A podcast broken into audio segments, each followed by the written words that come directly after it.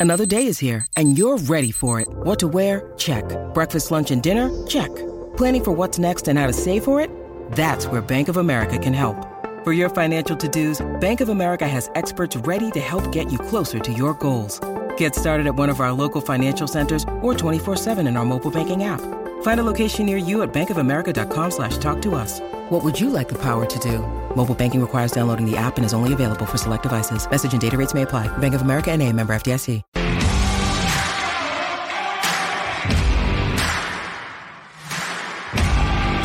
You're listening to Garibaldi Red, a Nottingham Forest podcast brought to you by Nottinghamshire Live.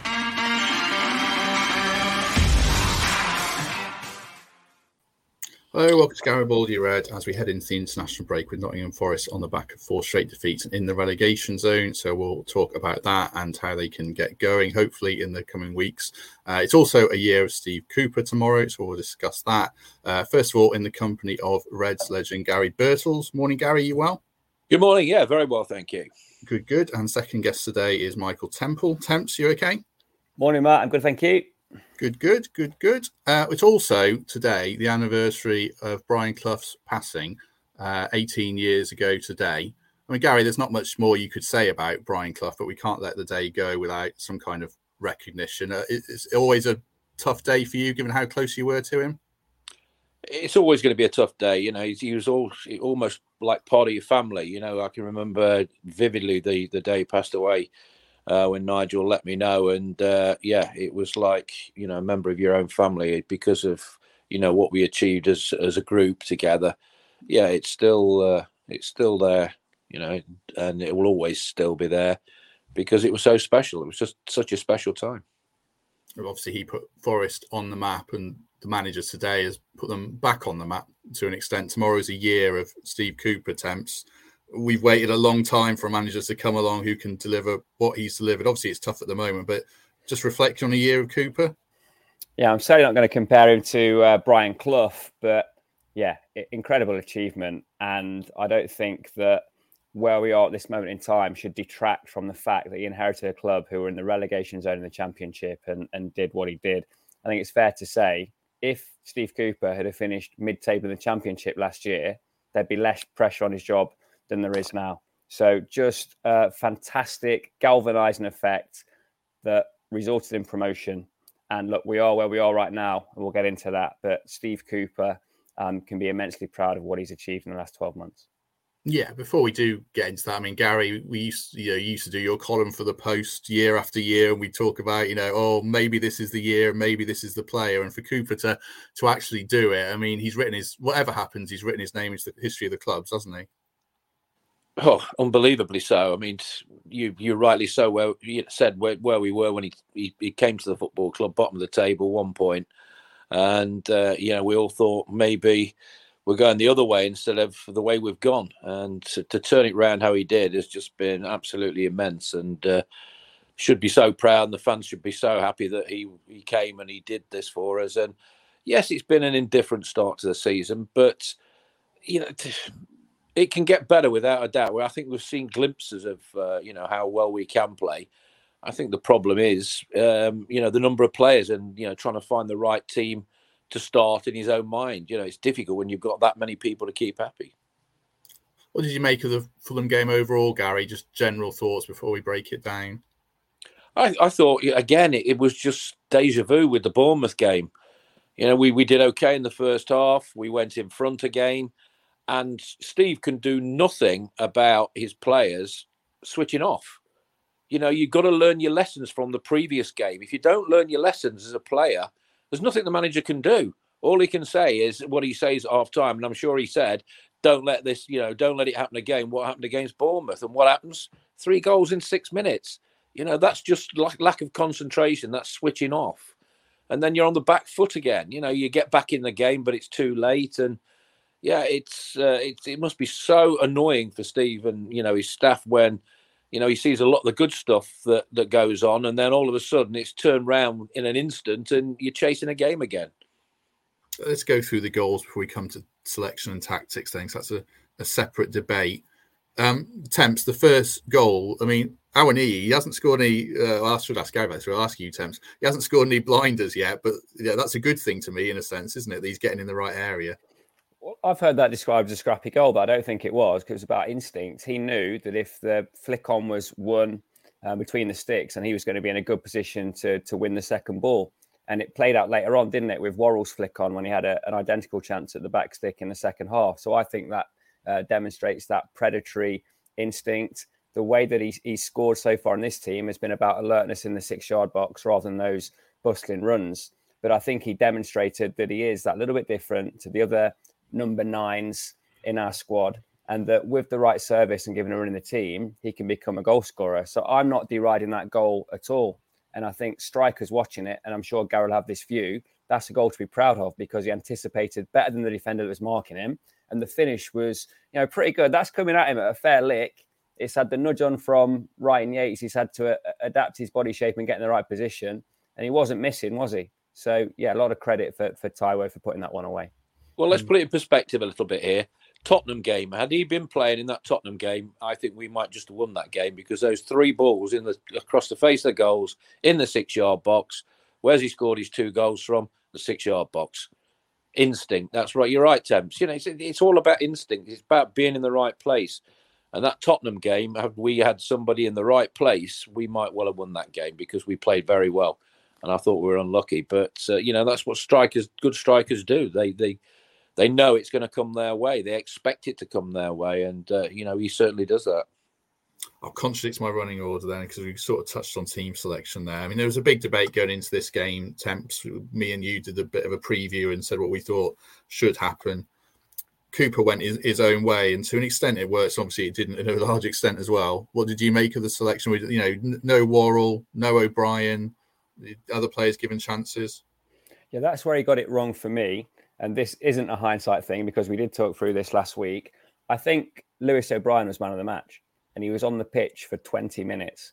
And we saw a level of industry, a busyness, a willingness to run, to tackle, to pass that was missing before he arrived on the on the scene. So Lewis O'Brien's selection for me is inked in for the next fixture uh, because because of that. Because the showing he made with 20 minutes was beyond can I just, can I just interrupt a little bit there? It's all right to do 20 minutes, but you have to do 90.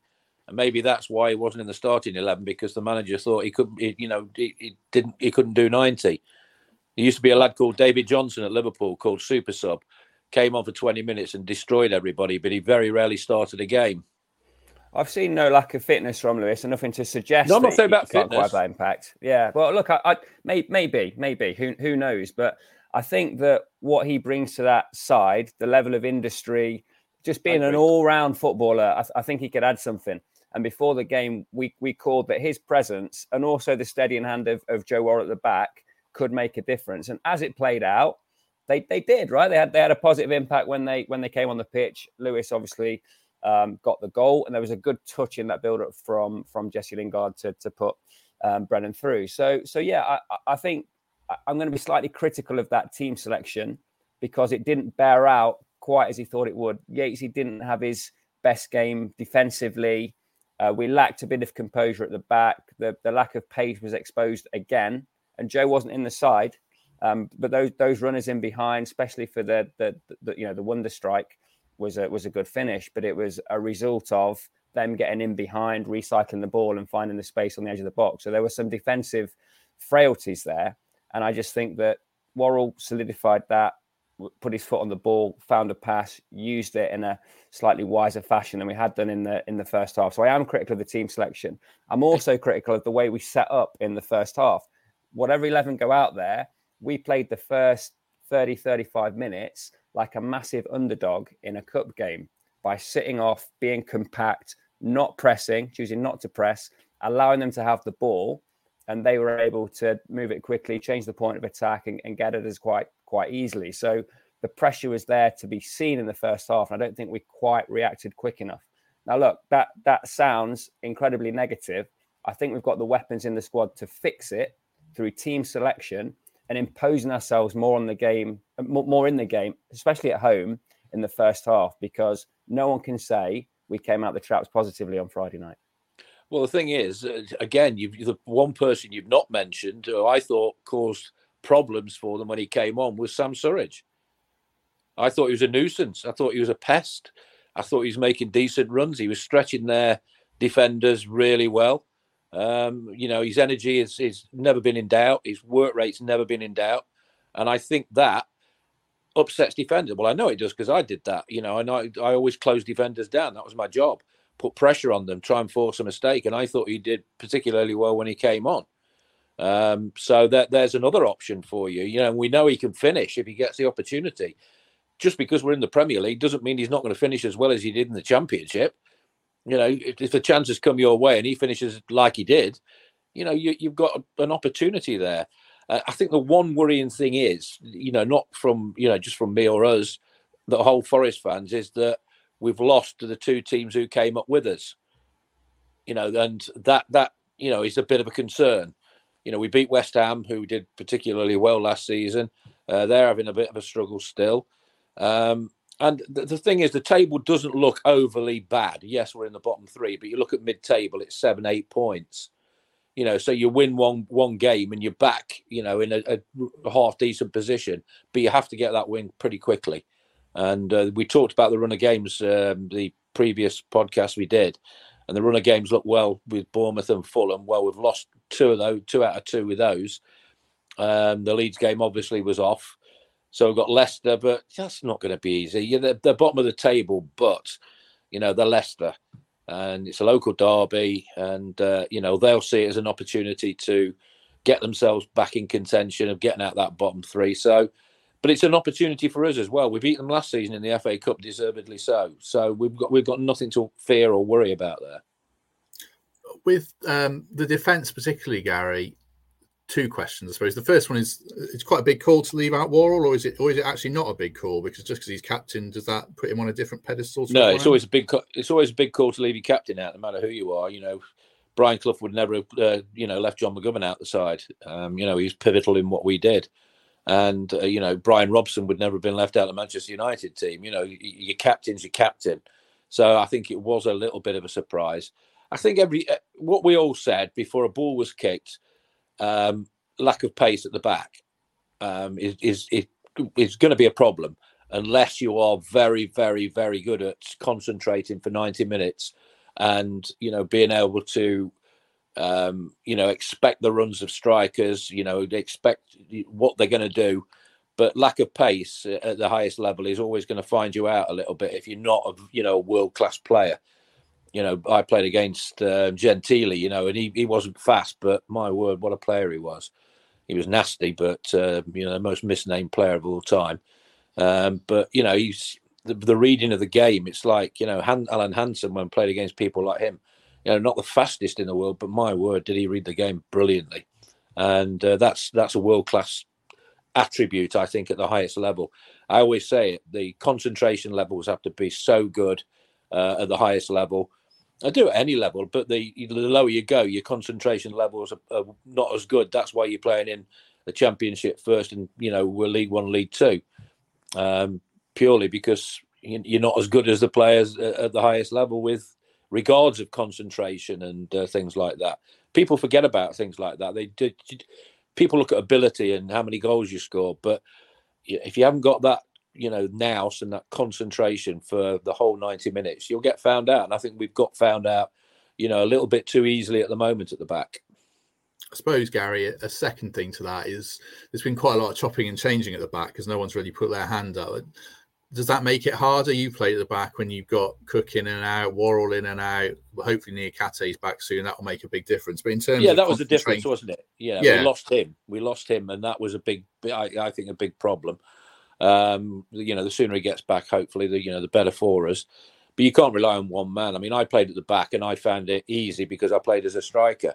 You know, I just knew the runs, you know, strikers were going to make, and I wasn't the fastest. I was when I got going, but you know, over five, ten yards, not particularly, but I compensated for that by just dropping a little bit and, you know, just looking at the referee before I pulled the guy's shirt or stood on the back of his ankle.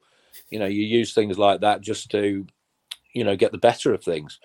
Um, but yeah, I enjoyed playing at the back. It was, uh, you know, it, it, gave me quite a few more years than I actually might have had playing professional football.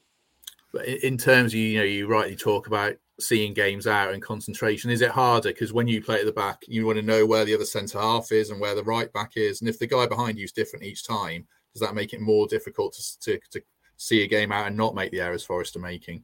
It's about talking for me. I think you need leaders out on the pitch. Uh, you need the vocality out there. Um, you know, people often say, "Well, you know, he's shouting this and he's shouting that," you know, blah blah blah, just for show.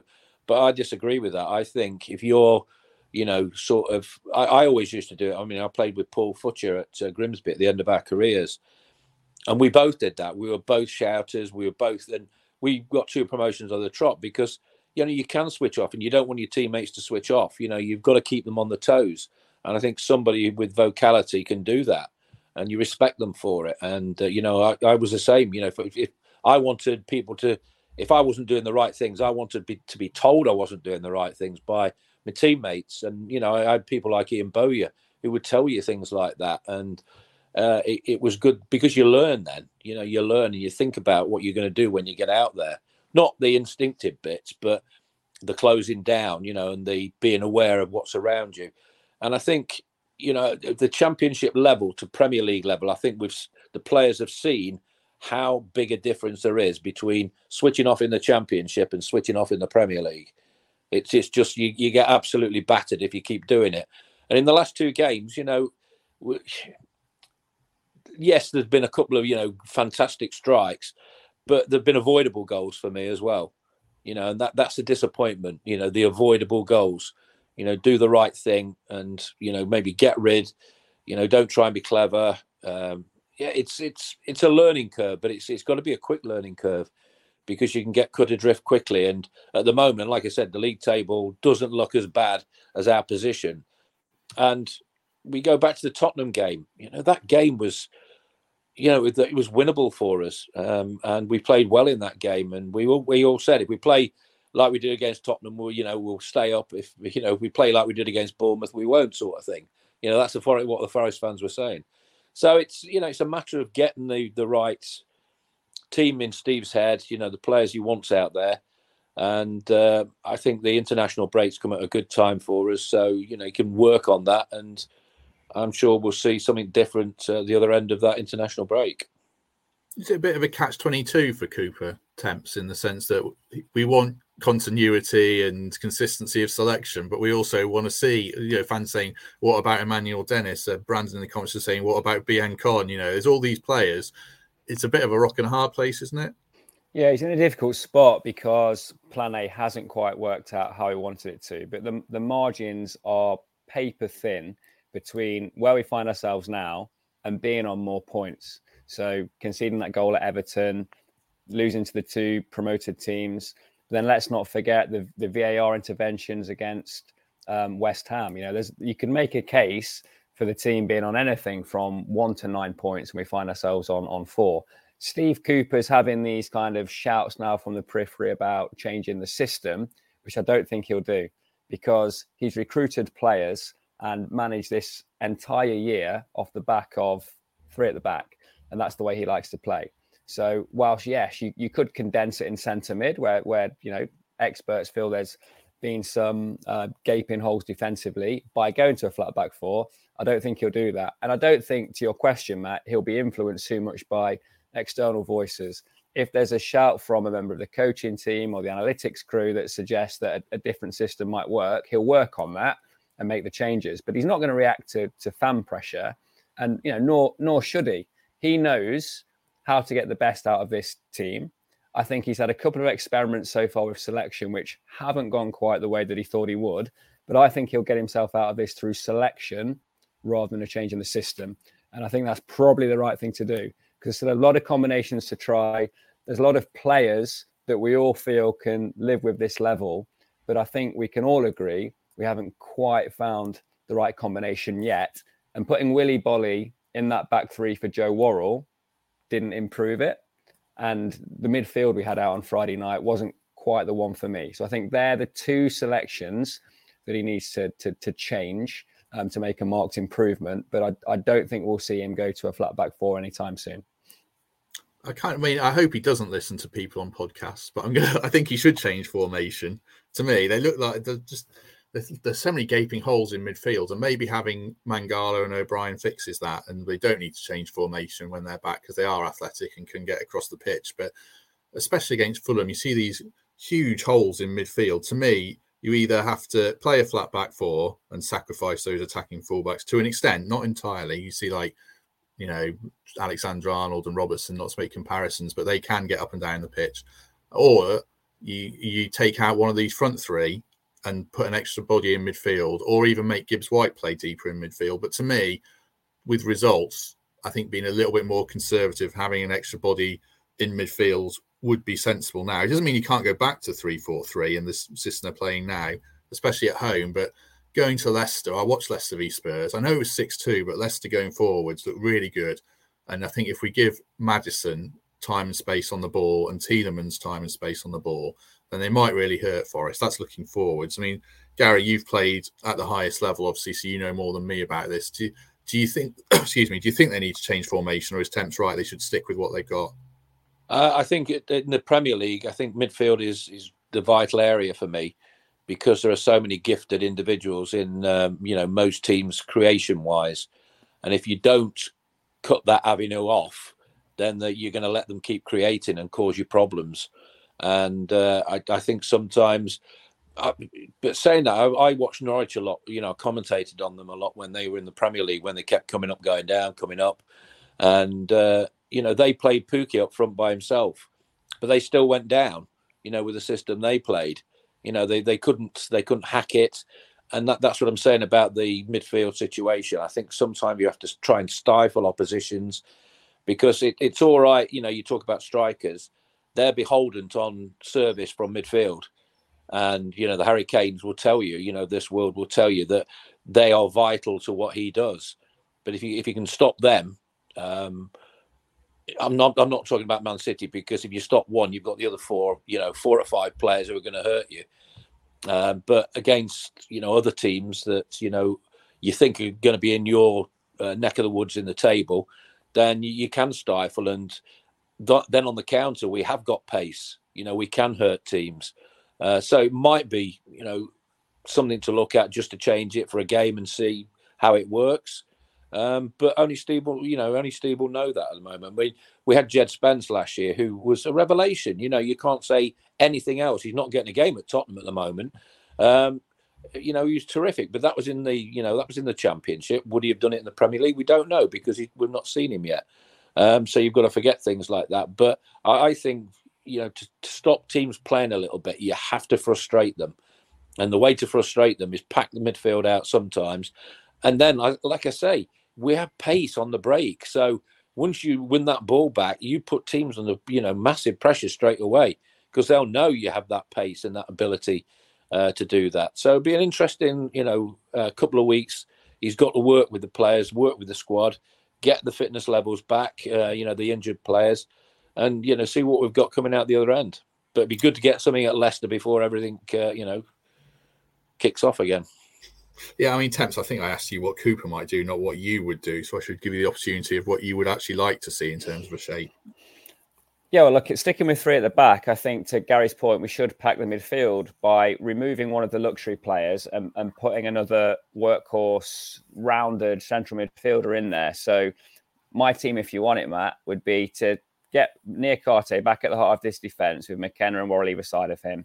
Keep faith with Lodi, who it hasn't quite clicked for yet, but I think his his coolness on the ball, his his threat will will come good, and he'll he'll prove to be a shrewd acquisition. Williams rock solid so far; he keeps his place, so nothing unfamiliar there. But I think that O'Brien Mangala combo could be the, the the right mix of everything that we need to be busy with the ball and busy without the ball, and I think that that could be a, a real linchpin in there. However, I think having three you know, luxury players, want of a better phrase, ahead of them is a little bit indulgent and has allowed us to be overrun at times in centre mid, where a lot of teams play a three and they, they have been passing around us for, for fun at times and passing through the line, certainly. So I just wonder if if Awoniyi is a focal point with Morgan Gibbs White playing in that 10 role, getting up to support him when he can, but dropping deep when work is required, is a way to go about it, and adding Freuler to the mix as well. So Hendo, Niakhaté, McKenna, Worrall, William and Lodi, Williams and Lodi, uh, O'Brien, Mangala, Freuler, with Taiwo as the out and out nine, and MGW getting up with him as a ten. So look, that's that's just removing one of those um, attacking runners, which will remove a certain something from the team. I know, but I just think we need to add another industrious player to, to centre mid because whatever combination of two you pick at the minute, if they've got three ahead of them who aren't really in the game defensively, that's you know just just proving uh, a little bit frail for Premier League opposition and not gold standard Premier League opposition. Let's not forget that, as Garry said earlier, Fulham and Bournemouth have both come to the City ground and scored three goals. We've got to stop that. Mm, true, true. I mean, Garry, I suppose there's more than one way, one way to skin a cat, isn't it? Is, is it all? A manager I used to work with at a lower level always said formations would give players excuses in a sense. Does it still come down to individual responsibility in doing your job to make a collective performance? Always has, always will for me. Um, you know, we I used to come back for corners and I used to have to pick somebody up. I was told to mark somebody. It doesn't happen now. It just frustrates me when I see players not even watching where the ball is from a corner. All they're interested in is looking at the player. You know, it's the flight of the ball and the delivery of the ball that's going to catch you out, not the bloke. You know, all he's got to do is sort of give you a little shove and he's off balance and you don't even know where the ball is. And, you know, he gets a free header. Um, yeah, it's always about individual responsibility. And if my my uh, bloke scored, I get a right rollicking off the manager and it was always like that. You know, you, you have to take individual responsibility to for the better of the team. And yes, you can have your individuals who are outstanding, who will make a difference, who can change the game, and you accept that. Like Haaland now, you know, that, that bloke is just unbelievable, and you know, he, he's got that service that he's he's always going to have because there are that many classy players in that Manchester City side. So he doesn't have any responsibility apart from sticking the ball in the back of the net but you know he's a one-off. Um, you know Harry Kane's work rate. You know it, it's not just about goals with him. Harry's work rate is tremendous. You know his movement's tremendous. You know he's a team player. Uh, so there are different sorts of strikers. There always will be, but you know first and foremost, you know you have to take responsibility in your own performance. You know for the good of the team, and um, if if you've got players out there who can do that, then you've got half a chance because you know they're going to dig in, they're going to do the right things if they possibly can. I haven't got a problem with players making mistakes if they try and do it the right way. It's you know make players making mistakes for the sake of making mistakes to try and be maybe a bit clever or whatever, and we've got to cut those little mistakes out because they'll become bigger the season goes on, and we if we don't you know start moving out the relegation zone. So yeah, it's um, it's going to be a difficult one, but I want one I think Steve can overcome disappeared there, Temps. You're back. I'm back. Yeah. Sorry, never lost you. Good, good. Um, Garry mentions corners there and mistakes, which leads on to probably the Fulham goals. Match of the day didn't make for a pretty viewing for Ryan Yates. He was picked out for all three. I mean, the first goal, uh, to what extent is Yates to blame there for you when he gets blocked off? No, it's, it's um, probably Mitrovic's biggest contribution to the game thus far, wasn't it? He made a perfect block on Ryan Yates. He then went down feigning injury to distract the referee from what he did, but he very shrewdly gave Yates' his man a free run at the ball. And look, he, he what a lead, big fella anyway, got up early and, and, and put it away. So Yates just needs to be aware of that and know that it's going to happen and know that Premier League opposition is shrewder. But on a pre-planned move from the training ground, they managed to steal a march, and the big centre half is is up there and, and, finishes really well. So it's hard to blame Yatesy for that one. But off the back of that, yeah, Dion Dublin got stuck in a bit, didn't he? And and, and pointed out um, some of the, the, the frailties and the and the mistakes and everything else. And look, I, I'm not going to hang the lads for mistakes, but I think what all the supporters want to see is rectification and no lack of effort in trying to plug holes that that appear while we're getting used to the pace of the Premier League. And one or two examples weren't there where there was less than 100% effort put in in getting back in those positions and overcoming those mistakes. And that's what Steve Cooper is going to address in training this week. And that's what the supporters should be um, wrangled about. We all make mistakes or whatever level of football we play. We have to forgive them, but we won't forgive a lack of effort. So I think the message to the players is that look, of course you're going to make mistakes. You're coming up against absolute class week in, week out. And whatever game plan you've got, there's 11 fellas that are trying to undermine it. But have the right attitude, go again, put the 20 yard sprint in and get back to where you need to be because there were one or two examples where that didn't happen on Friday night.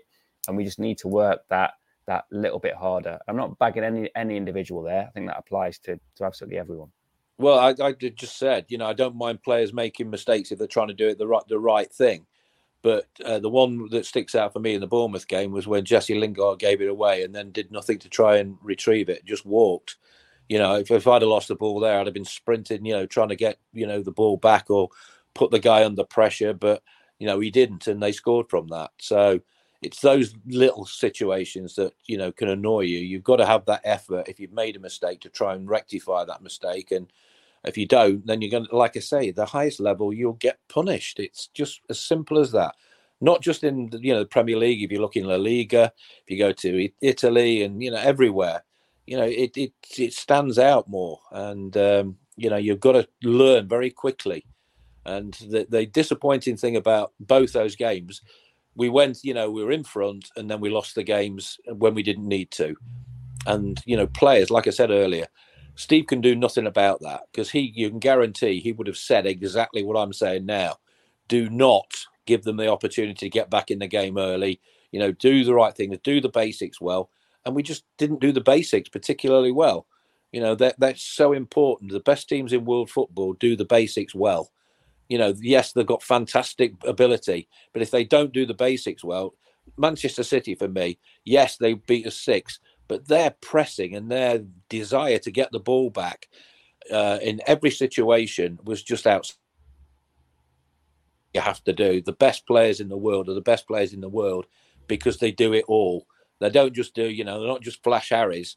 They work hard. They they're in that team because they work hard and they they'll put their their lot in. And I think we've got, you know, you, you've got to learn off people like that. Yes, you're not going to be as good as them, but you can learn, you know, the basics a little bit better. Garry, can I just ask you about the defensive press? So from where I'm I'm sat, I'm, I'm seeing teams out pressers and I was quite happy to let the opposition have the ball at, at home. So Fulham had 70 something percent of possession first half, mainly because we're happy for them to have it in their third, play side to side, change the point of attack without really threatening. They had a lot of the ball. We chose not to press. We chose to be deep and compact. Is that the way to go?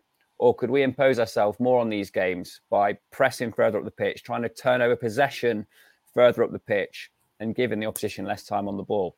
again, it's it's a that that is the major difference between the Championship and the Premier League. I think you can sit back a little bit more in the Championship and allow that to happen and, and counter teams. But I think in the Premier League, you have to have the confidence to be higher up the pitch. You know, probably five yards further up the pitch, and have confidence that you you know your two wing backs, if you like, are going to come round if you do get into trouble you know, the only problem with that is if you switch off when you're going forward, and you know teams can then hurt you because of where the uh, the wing backs are. That they'll try and hit you in those spaces which, which have been left by those runs forward. Um, but I, would rather press higher up the pitch than be you know dropping deeper and encouraging teams on because that's what you do when you drop deep. You you you get surge after surge after surge because you know the teams that the the the back back players for that those teams have got nothing really to do, so they can get possession and start things off, and then you know the higher they go up the pitch, then you know the the craftsmen, you know the artisans in midfield, you know they're the ones who will then take over, and it's constant pressure. You know you've got to try and uh, reapply the pressure on them further up the pitch, and uh, you know that was my job to start with. You know I had to close people down. You know you, you defend from the front but I think we can, as a unit, we can, you know, maybe shuffle up the pitch a little bit more and make it more difficult for oppositions. I suppose part of the theory is that this worked last year in the championship, didn't it? Because we had this explosive pace that we won the ball deep, and then Jed Spence could run sixty yards. Premier League clubs seem a little bit wiser to it to me. I mean, Garry mentions Man City. I saw an interesting stat about. I think they've got, in terms of intensity, they're one of the lowest intensity teams on the ball. They don't move it quickly, particularly, but they're they're winning it high up and that they're the most intense team in the league. So when they've got the ball at the back, they'll pop it about side to side. But if they win it high at the pitch, they'll they'll absolutely murder you, as we've seen. And it's a difficult, yeah, difficult balance to to to pick out overall. I guess. Just going back to Yates, then I mean, I thought the second goal criticism was a little bit harsh. Nine times, it's another nine times out of ten thing you get away with it, not getting out that extra yard to Palhinha, but nine, 99 times out of 100, he doesn't bend it into the corner either, does he? The, the third goal was the one that killed me a bit. That was the real low point. That was just a catalogue of errors, wasn't it? I mean, Yates, again, I'm not picking him out. We'll ask about a general opinion of him in a minute, but he Yes, gets caught. Well, now I'm going to defend him in a minute. Uh, he gets caught out. Then Lodi just runs into the centre spot for into the penalty spot for no reason. Freuler's I don't I don't see the whole thing, but Freuler runs into the picture late and looks like he's let, let his man run off him. Maybe I'm doing him a disservice and he sprinted 60 yards to try and get back in. But to leave Reed that freedom in the box just compounded five minutes of absolute catastrophe. What I don't know. What do you make of that goal, Garry? Watching it, that's that's that is the one that is unacceptable to me.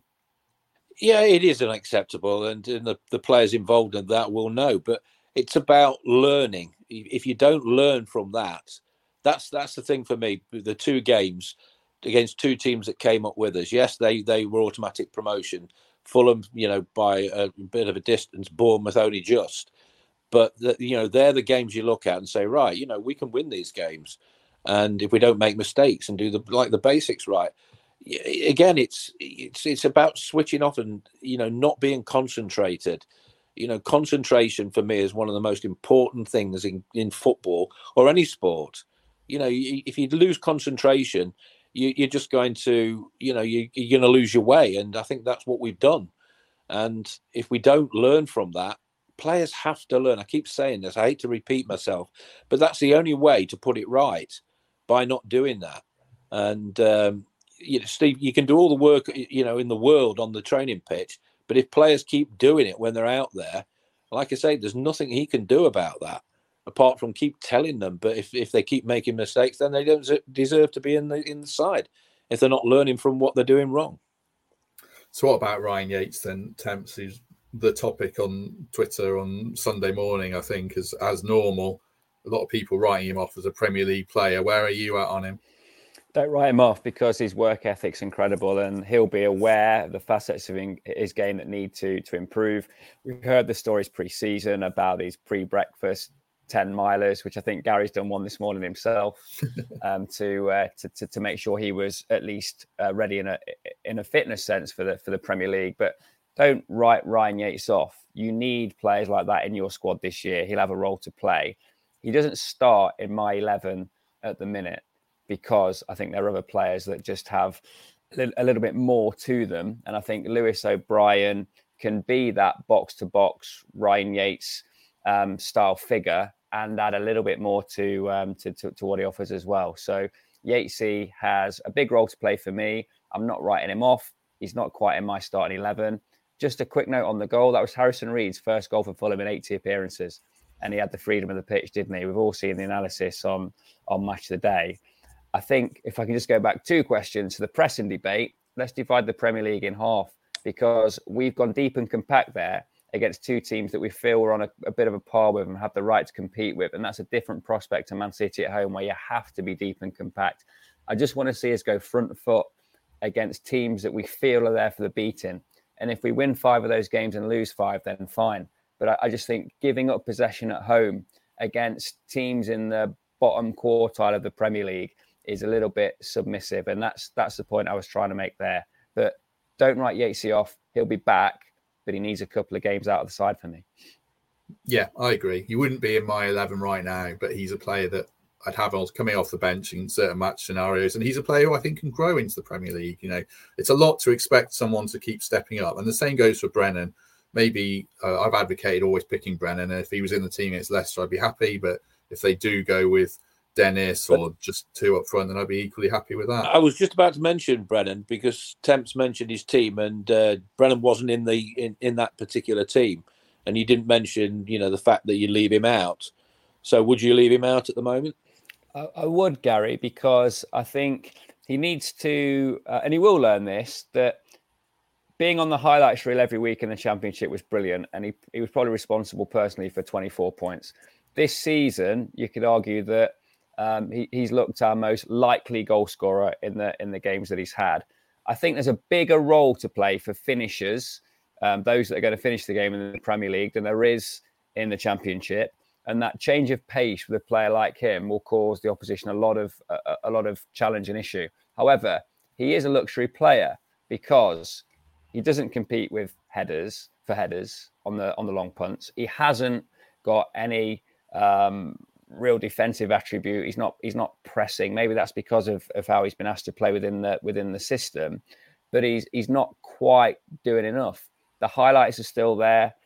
I think given all the time in the world, he he would be the man for for goals and assists.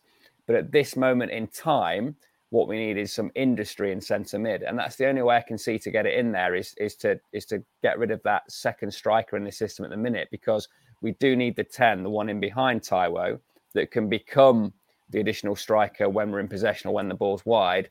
I think that's more Gibbs White than it is Johnson at this point. Again, similar point to Yatesy.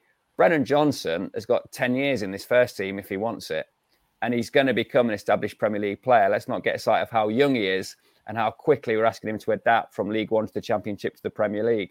But again, for me, he needs a couple of games out of the side because of the situation that we're in, the fact we need to earn the right to play and pick up points by being a bit more solid defensively rather than taking a chance with three luxury players at the top of the pitch. I love Brennan Johnson. Tipped him at the start of the season for uh, you know 15 combined goals and assists, and he still may well get there. He's not having it all his own way at the minute. He's coming up against better defenders, and he just has to develop that little bit more before he becomes an out and out automatic pick in this Forest side. Great player, needs a little bit of time outside of the limelight, even if that's a couple of games and he'll be back. Don't write him off again.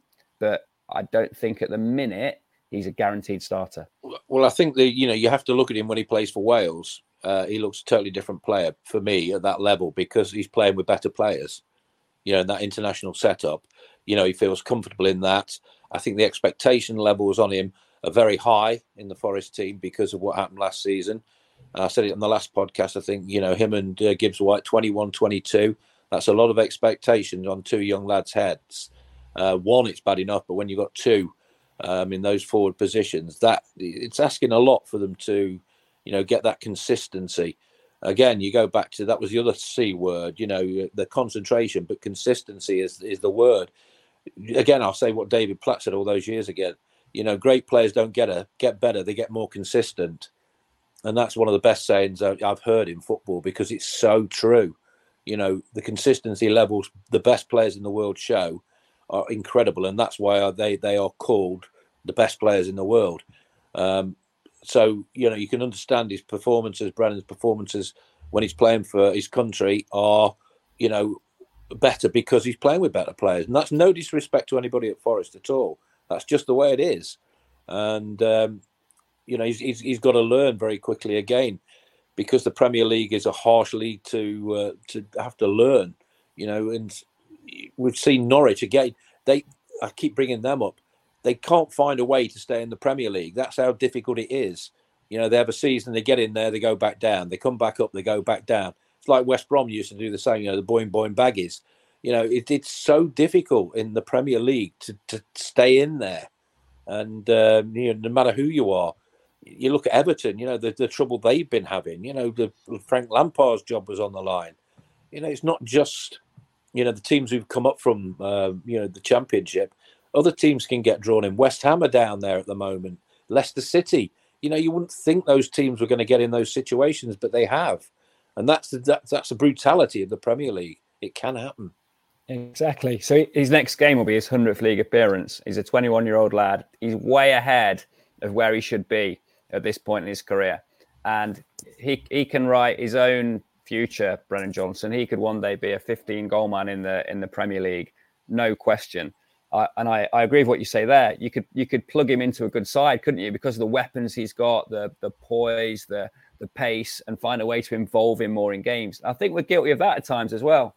I think there are there are times where you'll notice he hasn't touched the ball for 20 minutes, but he needs to be fed that ball.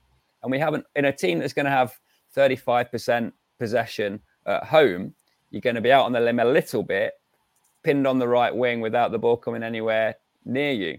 But look, you know, look what happened first half. That ball that um, that spun off when we when we won the corner was a result of his industry, his pace, and his, his willingness to to run. So, look, not not dismissing Brennan Johnson. He'll be a star for years. No, but... definitely not dis- dismissing him at all.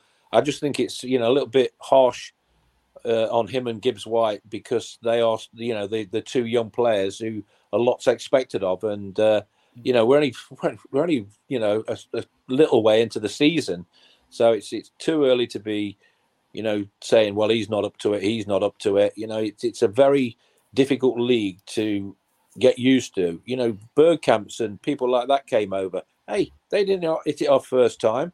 You know they struggled a little bit. Thierry Henry everybody thinks, oh, these great players, but they find the Premier League difficult when they first come over because of the nature of what it is. You know, it's fast, it's furious, it's it's difficult. You know, any team's capable of beating anybody else, and you know, it's it can be harsh, um, but you have to, you know, you have to be strong in mind, um, more more so than body. Really, I think. Um, you know, it's very easy to get down on yourself when you know you're being criticised. Um, but it's early stages of the season. Yes, there's a little bit worry because we're in the bottom three, and you know, mentally as a player when you're in the bottom three, I never, I never knew that because I, I was never in that situation, luckily. So I don't know, you know, what that does to a, you know, a player when he's in that particular position. But you've got, you know, you've got if it's if it's next, you know, sort of February and you're in the bottom three, then you've got something to worry about. But you know, we're in September at the moment. We've got the World Cup coming up. Um, you know, those two months you know, could be massive for, for, for Forest and teams like Forest, you know, to, to get things right and work on things. You know, that gap could be, you know, very interesting, you know, for, for Forest, especially for me, because Steve works so hard on the training pitch and he, will he'll be aware of what's wrong and he, will be trying to put it right and he'll have time to put it right. And, uh, you know, to, to start having a go at, uh, you know, anybody at this particular moment in time, you know, is is wrong. Yes, we criticise because I criticise because I played at that level, and that's only because you know I, I, I would have done something different to what I'm seeing. You know, when I'm watching the game, so it's not criticism as such. It's just oh, you shouldn't have done that. You know, because I think I've got the knowledge to say that. Um, so it's never criticism for the sake of criticism. Um, yeah, so it's it, it's going to be an interesting few months now with the World Cup coming up and I think uh, it's come at the right time for us. If we can just get one one win in the next couple of games, you know, you, you're suddenly looking more mid-table than bottom table, and, and that'll be good. Mm-hmm. I mean, just last year on Brennan, I'd actually be quite happy if he did play against Leicester, just because of his pace and how bad Leicester are at the back and what he did to them last season. Even Temps mentions winning corners. Even if he's winning corners out wide, just crossing his players' legs, we saw how bad Leicester are at the back. That's not even the worst tactic against them. I mean, there's a point. Leicester are absolutely dire at the moment, and Rodgers is right on the ropes. Is a point a good result there, Garry? Uh, I, I, would say so. Any point, any point at the moment is a good point because we're not picking any points up. Um, you know, it gives you it's away from home. You know, it can it can set your season going a little bit more, but you still look at the, the quality of the players they have in their team. You know, don't dish the players they've got because, you know, they are decent players and they've been very good in the Premier League over the past few seasons. Um, so that they'll they'll feel it's a game that could turn their season round, and we've got to be very wary of that. Um, I'm sure you know Steve will be telling the players that, um, but it's also a game that we can, uh, you know, sort of hopefully build on, get something out of. But yeah, I'd take anything at the moment because, you know, losing to Bournemouth and to Fulham, the two teams we keep saying who came up, that that really hurts. You know, you win one of those two games, you're in a totally different place. But to lose both of them and get nothing out both of them when we should have done, you know, that's that's a disappointing thing. And uh, you know, Steve will know that he'll be annoyed at what he's seen uh, in both those games and trying his best to put it right. Temps thoughts on the. I mean, we'll do more on Leicester next week, but just general thoughts. A, point, or you thinking that you know they need to win the game? We have to avoid defeat because that would be five Premier League games lost in a row, and none of us quite know what the Greeks would do at that point. We, we all saw what happened at Olympiacos over the weekend. I want Steve Cooper to finish this season as manager of Forest come what may. I've been quite consistent with that. but there will come a point in the ownership's mind where, off the back of the investment they've made, they'll feel the need to make a change. So I think avoid defeat because that could be quite chastening. It would be um, triggering potentially for the ownership, looking at the the recent run of results. However, we've got this run now of four games before Liverpool, which is Leicester away, Villa at home, and then trips to to Wolves and Brighton. And it looks like a run in which you you could pick up points if you get things right. I hope he does, because Steve Cooper, one year into his to his reign, can reflect on doing a lot of things really really well. I think his mindset is still long term. Establishing a team in which Joe Worrall, Joe Worrall, Ryan Yates, and Brennan Johnson become starters is part of the culture he's trying to create to demonstrate that local players can come into this side and go on the football journey that they they want to go on. So whilst Leicester is a game that we target, I think avoiding defeat is very, very important. Wouldn't be disappointed with a draw, but we have to back that up with positive performances against Villa Wolves and Brighton. How long has he got? Who knows? I don't think that the ownership are particularly known for their for their patience. They have invested heavily. They probably want to see a stronger showing than what they're seeing now in terms of results. But I hope Cooper's given time because I think he could build something truly special here. Yeah, we saw, I mean, Tempest referencing Carlos Corberán being sacked after six weeks at Olympiacos there. We have to be realistic and say that, you know, fans would like to see Cooper stay no matter what, but the, the ownership have invested a lot of money. Garry, I assume you would still be backing the manager, even if they do lose to Leicester and, and a couple more beyond that. Oh, massively. I mean, let's you know, again perspective. You're talking about Olympiacos. All due, due respect, the Greek league is not very strong. So if you're losing games there and you're getting the sack, you, you probably understand it um, because you know Olympiacos are, are, supposed to be one of the top teams and are supposed to do better. Um, but you know what, what Steve Cooper's done and what he's he's still trying to do, it, has got to be left alone um, because we've seen how many managers Nottingham Forest have had over the past years, and it just shows you it doesn't work. Keep getting rid of managers. Um, you know, it, it's nearly worked before, but nearly's not good enough. Um, but when Steve Cooper came in, we all saw you know the bright light that emerged. You know the the fact that he had you know more or less the same players and got us promoted. Um, and then yeah, everybody was talking about the signings. How many signings were there too many? And you, you think, well, can there ever be too many? You know, you need a big squad to be able to stay in the Premier League. But the problem with a big big squad is is keeping everybody happy. That's the de- the difficult part for any manager. And uh, I say once he gets the chance to to get his best team in his mind, uh, the best starting eleven, I, I think um, that will be you know something we can look at after the international break and the World Cup, and then you can make a judgment more. Um, because you know you need that time to be able to get your best eleven, and uh, it's not easy because you've got so many people, so many you know pundits or whatever, us lot doing this, saying you know well you know you should play somebody up front maybe. Um, I'm, I'm always for playing you know getting a striker in the side because that that gets you promotion, that stops you going down. You know, if you score goals and you, you're winning games, and uh, that's pure and simple. You know, you have to have somebody scoring goals for you. Um, but it's it's not going to be easy. It was never going to be easy, no matter how many players you bring in. Um, you know, all the players that did come in, you thought, well, Jesse Lingard's the only one who's a you know sort of a, a name that everybody knows. You know, the Freulers and you know Lodis and people like that not a lot of people have probably heard of them, you know, and, and that's understandable.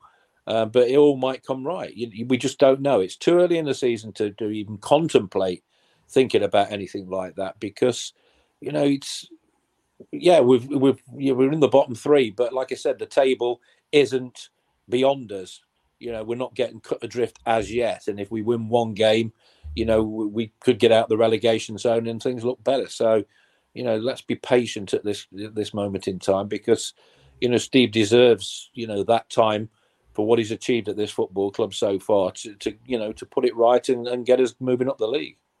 Yeah, I mean, I think Mikel Arteta is probably the best example of giving a manager time at this level and what they can do. Arsenal weren't a great side a couple of years ago, and now they're now they're flying with some cohesion and time to build a team, which I think is what Cooper needs. It's very high expectations if you think he's going to make everything click so quickly after 20 odd new signings. Dead right. Um, just lastly, it was a comment earlier from Richard, I think, mentioning Brian Clough's passing and that we should reference it. But we did do right at the start, Richard, so it has been covered.